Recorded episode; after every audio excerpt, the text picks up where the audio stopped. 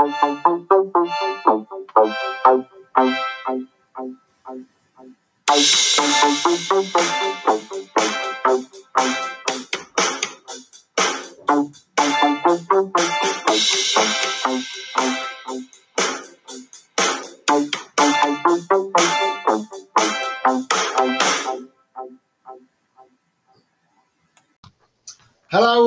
and welcome back to a second series of Little Insights. Uh, it's been a little bit of a while in the pipeline, um, but yeah, nice to see you all. Hey, how have you been, Adam and Ross? Yeah, good. Thanks. Yeah, same. Good. It's- Obviously, we're meant to be back in October. It's now December, but uh, Yeah, blame COVID for that. it is it Good, is- all the lads being back together, though, don't you think? lads, lads, lads. That's so cringing. Um, but you may you may pick up there that there is an additional member to the team now. So I'd like to welcome Susie. Susie, welcome along. Sorry, lads, lads, lads. But um, yeah, hopefully, uh, Hopefully, you learn some yeah. lines. yeah. Well, clearly, I'm not good at this. It's uh, so it's one take, by the way. We're not. Oh recorded. God. Okay. All Well, I, I'm still learning, so it's all right. Um, so I'll introduce myself. I'm Susie, and I am a lead practitioner for science, and hopefully, uh, we'll get some views up. you bring a bit of balance to the team. Yeah, that's the yeah. most important thing. So, what we're going to try and do to, to today and, and in this session is actually start to think about little things that might help in teaching. And one of the feedback was actually to make something a bit more specific. So, we're going to we're going to look at Rosenshine's and try and unpick some of these ideas. And uh, I'm going to actually kickstart the series and kickstart the first episode by giving you a quote. Um, and it goes from the film Groundhog Day, which was uh, back in 1993. Uh, and uh, Bill Murray goes to uh, the landlady at the time and goes, Do you ever have deja vu, Mrs. Lancaster? To which Mrs. Lancaster replies, I don't think so, but I could check in the kitchen now. Uh, that's obviously a reference to the fact that um, she's uh, unable to cook deja vu, which she thinks is a dish. But I think deja vu kind of refers back to that idea of re- remembering and retention. And one of the facts that we're going to start with today is actually that uh, visuals should not merely be decorative, but actually they bring essential information to the fore. And research suggests the more simple a visual model can be, the easier it is to retain in terms of memory and actually transfer it when it comes to practice. And that came from a cognitive research paper back in 2010. What do you think? Ties in with uh, Rosenshine's, definitely. Yeah. Uh, obviously, that kind of cognitive overload. What do you think, Adam? Yeah, no, I'd agree. Like, I'm gonna link it to geography, but it's if you think that kind of cognitive overload, if you have a really complicated kind of diagram, being able to actually use your own kind of prior knowledge and knowledge to kind of access and break it down, it's just going to overwhelm you, isn't it? So, almost kind of scaffolding mm-hmm. up to a complicated diagram if you need to say like atmospheric circulation, I can see how that would be more effective. When I think about it as well, I think about actual visuals within within a classroom setting. And sometimes, you know, when, when I go into other people's lessons or even think about my own lessons, I think sometimes, like, you know, your PowerPoints can become overloaded with too much visual in them and too much information. And some of the best presentations you see are when actually the information is really simple, perhaps the text is really simple, not overloaded or bombarded with colour, not too much information, not too much kind of pictorial diagrams. How would you do that in science, Susie? Um, I, yeah, I would definitely agree. Uh, from even from year seven all the way up until year 13, when we're teaching, for example, biology, kids are learning about animal and plant cells. And when we introduce that concept, it's a very visual thing. And they are learning, it's a simple diagram to start with. It's only a few structures, but as they got, progress through their uh, through the school, they learn eh, the, the diagram becomes more complex because they've got a foundation of knowledge already there. So I think, yeah, definitely, uh, simple drawings do help retain that information, and it helps them to build on top uh, of that as well. Yeah, I think, and echo what Adam said with the geography as well. I certainly wouldn't start by going, this is what it's going to look like at the end, because Yeah. that just kind of switches a lot of people off. It's like, Yeah. actually, that's straight away, that's overload of information. Just start simple and slowly build up. The, what you said about the global atmospheric circulation is there's so many different layers, It's, no, it's an exciting thing. So many different layers that you teach through key stage three before you ever get to that. Yeah. What about art, Ben, it's sim- sim- simple is better. Sometimes, yeah, I think so. I, I, I think I'm simple, therefore I'm I'm better. Um, they, they do say that a well-designed visual actually will help construct mem- memories that will last longer and stick in that long-term storage memory. I mean, from my perspective, I think I think actually, you know, when I, think about our teaching practice as well, how, how quick and easy is it sometimes to just get the first image that appears in Google when you're trying to sort of show a picture or show a diagram that's linked to your subject, and actually, you know, does it does it resonate with the pupils? Does it kind of sit with them? Um, and I think there's a lot of things that can be learned from art in terms of kind of like breaking things down, in terms of simplifying things, in terms of making things less convoluted and busy.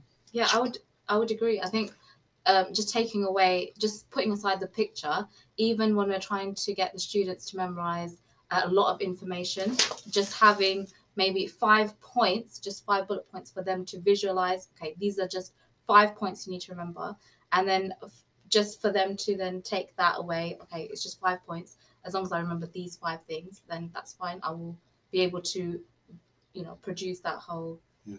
uh, information. That kind of builds into working memory, doesn't it? Yeah, exactly. Just, you can only retain certain parts of memory. What was good here, Ben, with what you've written, uh, was that as well as research, you've said that well-designed visuals. So that's Yeah. kind of probably the important thing that you said, that not just grabbing anything from Google or you've seen something somewhere else. Actually, really being very thoughtful about how it is you display your image. I, it was interesting because you both kind of Ben and Roger both mentioned now kind of we keep kind of almost talking about how we almost present our information in the lesson, and that's kind of why I've started thinking about. And you know, is it coming back to your point about our powerpoints, for example? You, you know, it could be really cluttered. And actually, do we even need to think about how those are laid out? And you know, is it could be a minute like even looking at kind of font size and you know, is that consistent, colors consistent, that sort of thing? Would that help? I don't know. Do you need a PowerPoint? And yeah, that's another Yeah. question. Going back going back to series one, just lavender. The smell of Lavender. lavender infuse the classroom. Wasn't that rosemary? Yes, right. That- yeah. God. nice way to start off again. Yeah, yeah. Um, talking about yeah. memory and retention. There's a theme here. Um, It's because you've been using lavender. That's Yeah, it. exactly. Not, not, not having any impact at all. Smell good though. yeah. Does that fresh? Yeah. Doesn't lavender help you go to sleep? Yeah, I was just gonna say, good for sleep? Yeah. We could just stop at this point and just relaunch the first go, back to, episode. go yeah. back to episode one. Yeah. reuse some material. Yeah. Um, who are you interviewing later on, Ben? Uh, I'm interviewing a young lady called Victoria, uh, and she's going to be talking all about what it's like to go off on maternity leave and the sort of challenges around that, and the challenges around flexible working and, and, and missing out on being in the workplace, and especially so in the COVID world. Okay, well, we look forward to hearing that.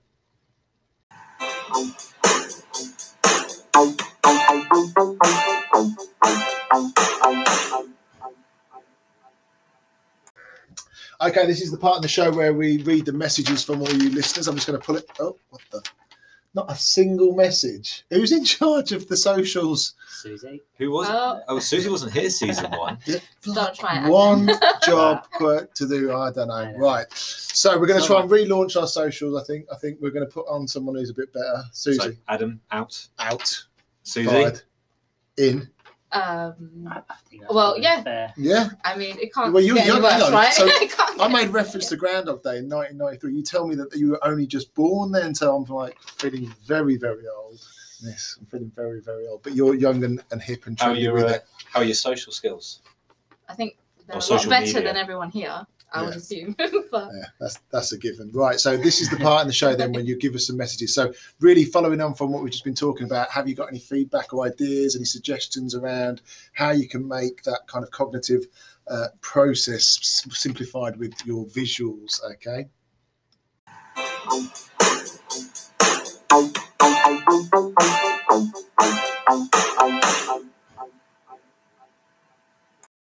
Hello, all, and welcome to the, the part of the podcast where we get a little insight from a, a little guest. I'm really pleased to be joined by uh, a dear friend and a, and a past colleague, uh, Victoria. How are you doing? I'm fine, thank you very much. Thank you for having me on your podcast. Oh, it's a pleasure, pleasure. So, full disclosure, um, I was under Vic for for two years, um, and now she's returning from maternity. So, um, hopefully, those two aren't linked. But what we're going to do is try and probe a little deeper into the psyche of being a mother uh, and a teacher, and also um, a senior leader as well, because you're a vice principal, obviously. So, um, I am. but first, let's get let's get a little deeper into that psyche and that mentality. So, you're a you're a '90s girl, aren't you? Really, I suppose you were growing up in the '90s. Spice Girls or All Saints? In, uh, Spice Girls, always Spice Girls. Always Spice Girls. Did you have a particular favourite Spice Girl? Posh, always. Posh always. Okay, I like your style. Okay, brilliant. That's good, good, good. Okay, so we're gonna we're just gonna fire away a few of our new episode uh, quick fire questions. So just straight away, first thing that comes into your head: parents or open evening? Parents evening or open evening?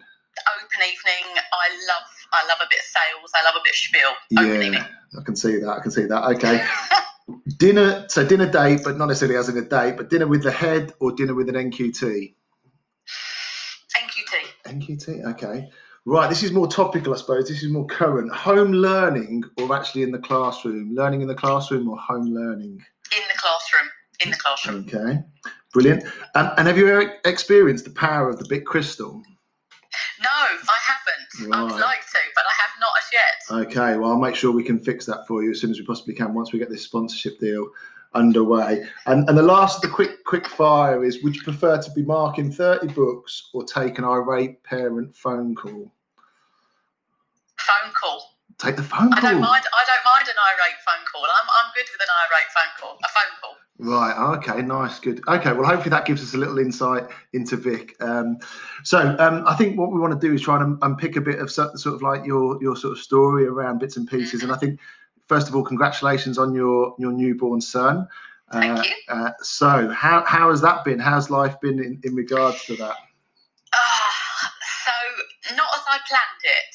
Not as I planned it. I think in my mind, I had visions of sunny walks along rivers, uh, maternity classes, baby sensory, baby yoga, baby massage, all these sorts of weird and wonderful classes that you go to. And of course, I had little William um, at the beginning of March, and all of a sudden the world was turned upside down, and I was sort of pretty much thrown into the world of being on my own, really. And I think for me, all of those ideas and ideologies of how I perceived maternity to be, in a way, were sort of taken away from me a little bit because I mm. felt like I'd almost been cheated out of a, a real maternity because all of that was sort of taken away. And I think, like us all as educators, we love we love to learn and we love to see others learning. And I think for me, the biggest thing was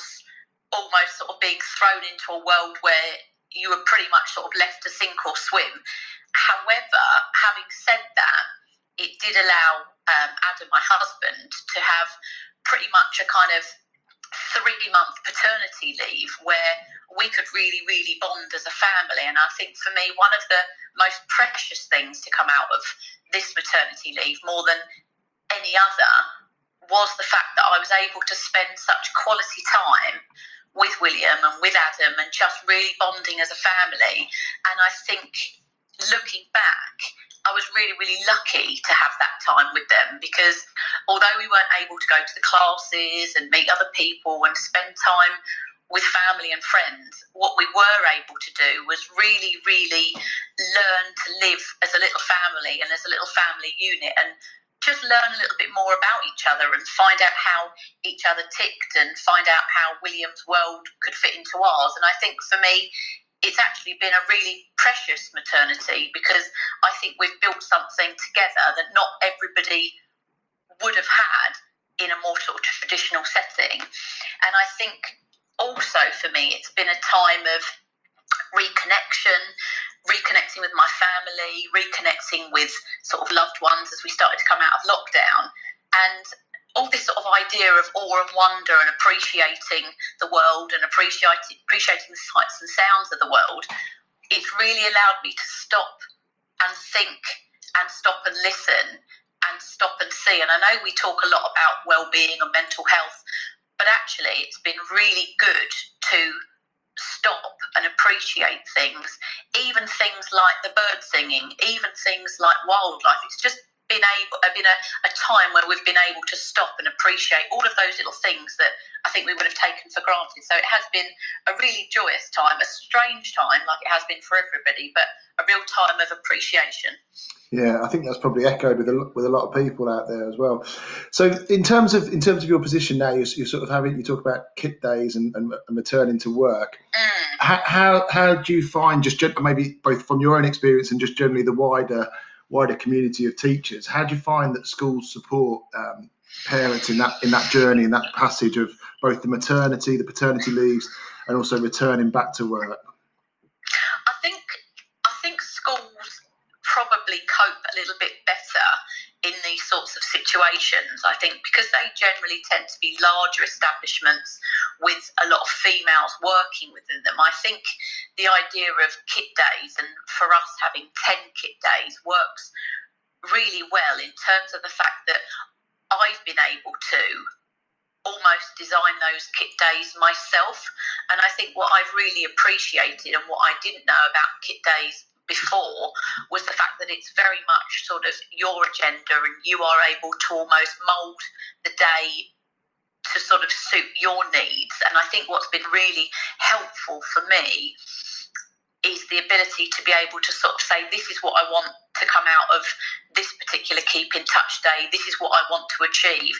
And I think what potentially other industries could learn from our world is uh, sort of keeping that communication and that dialogue open and allowing the person that's returning from maternity to almost, as I say, mould those days to almost fit their agenda because there is a sense of nervousness, there is a sense of intrepidation and anxiety when you go back because you've almost sort of had that sense of disconnection from something that you love. And I think any teacher that goes into that world and is within the education sector is is really really immersed in everything to do with education, whether it's to do with sort of being in the classroom, being a part of the extracurricular world that those students are involved in. And I think you're so much immersed in those kids' lives that to be sort of taken out of that loop, you feel that almost sense of disconnection and you want to be a part of their world, but you're not in it day to day.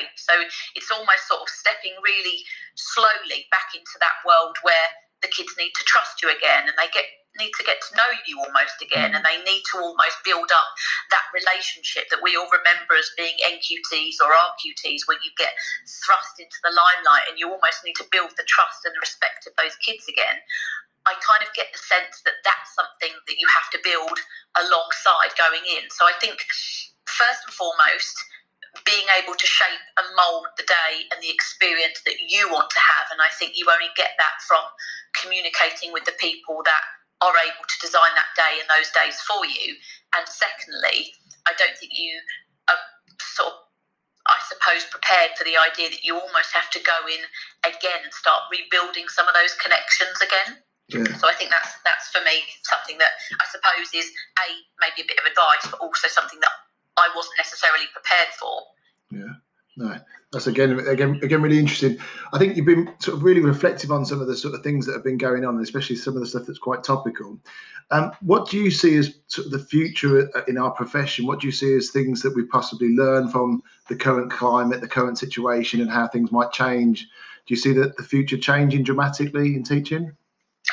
I think probably as as schools and as, as part of the sort of education world, I think what we need to do is really look at ways that we can use the digital knowledge that we've built over the last few weeks and few months.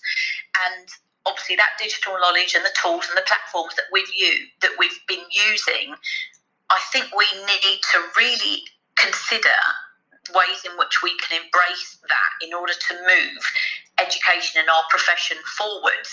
And I think we've always been a profession that almost is a little bit on the back burner and has the back seat in in the ways of ICT, in the ways of IT, in the ways this digital platforms move forwards. And I think what we need to do is think really carefully, as probably other industries do and are doing, and think very carefully about how we can use that to our advantage and whether or not we can potentially invest time, money, support in different ways of making that happen. And I suppose being on maternity, that's something that I felt has been a little bit strange because obviously there are meetings and there are conferences and there are CPD opportunities that are going on via Zoom, via Teams, and I think it's it should be a time where we all stop and think about how we can use that as best practice, as probably a lot of industries are doing. So I think that's probably mm. the biggest thing that I would say. Yeah, absolutely. I agree with that. It's that it's that having that kind of flexible approach now, isn't it? And knowing that we can be really flexible. Yeah. Absolutely. Brilliant. Okay, so what would be your one piece of sort of takeaway advice to anyone either getting into the profession or anyone wanting to perhaps get into leadership or senior leadership? What would be your one sort of go-to piece of advice? I think the ability to keep learning and the ability to take risks, I think, are probably the most important qualities for a leader. Because I think when you get to a certain position in a school, particularly if you join a new school from another school, there's almost an expectation that you have all of the answers, and there's almost an expectation that you are an expert in your field. And I think only you know how much of an expert you are in that world, and people will come to you with questions, and people will come to you for advice, whether or not you've got the answers or not. And I think something that I think is really important to do and to learn to do is to be able to say, I'm going to stick a pin in that. I'm going to mm. come back to you with that. And also just have that secure knowledge and confidence in yourself to know and to say, I need to learn more about that. I need to find out about that. And also, I think to take risks. And I think potentially that more, that piece of advice, more for females than males, potentially, because I think they do possibly suffer that imposter syndrome a little bit more than men. But just that idea of learning and taking risks, I think, are two important tips from me. Yeah, absolutely. I like that. Rather than just blagging it like I do, I guess. Then absolutely. What was I going to say? Brilliant. Well, that's been great. I'm, I'm really pleased to have uh, had you on the show. That's been absolutely fantastic, and I want to thank you for your insight into those uh, into those areas. And hopefully, hopefully the people listening uh, are taking something away with regards to that. So, Vic, thank you ever so much for being on Little Insight. My pleasure. Thank you very much. Thank you very much for having me. Absolutely, and you and your family stay safe and happy and wealthy and healthy and all that. And yourself. Take care. Bye. Bye bye.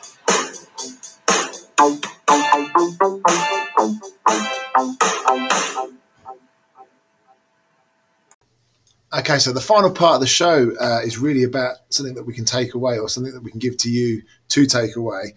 Uh, so when we think about the first part of the show, we were thinking about that cognitive overload and the fact that too much information, especially in pictorial form or in, in uh, diagrammatic form, can be too much. So one of the tips would say is don't put more than five bits of information on any kind of PowerPoint slide. Keep it really simple, keep it straightforward, and like and Shines, new bits of information in small chunks.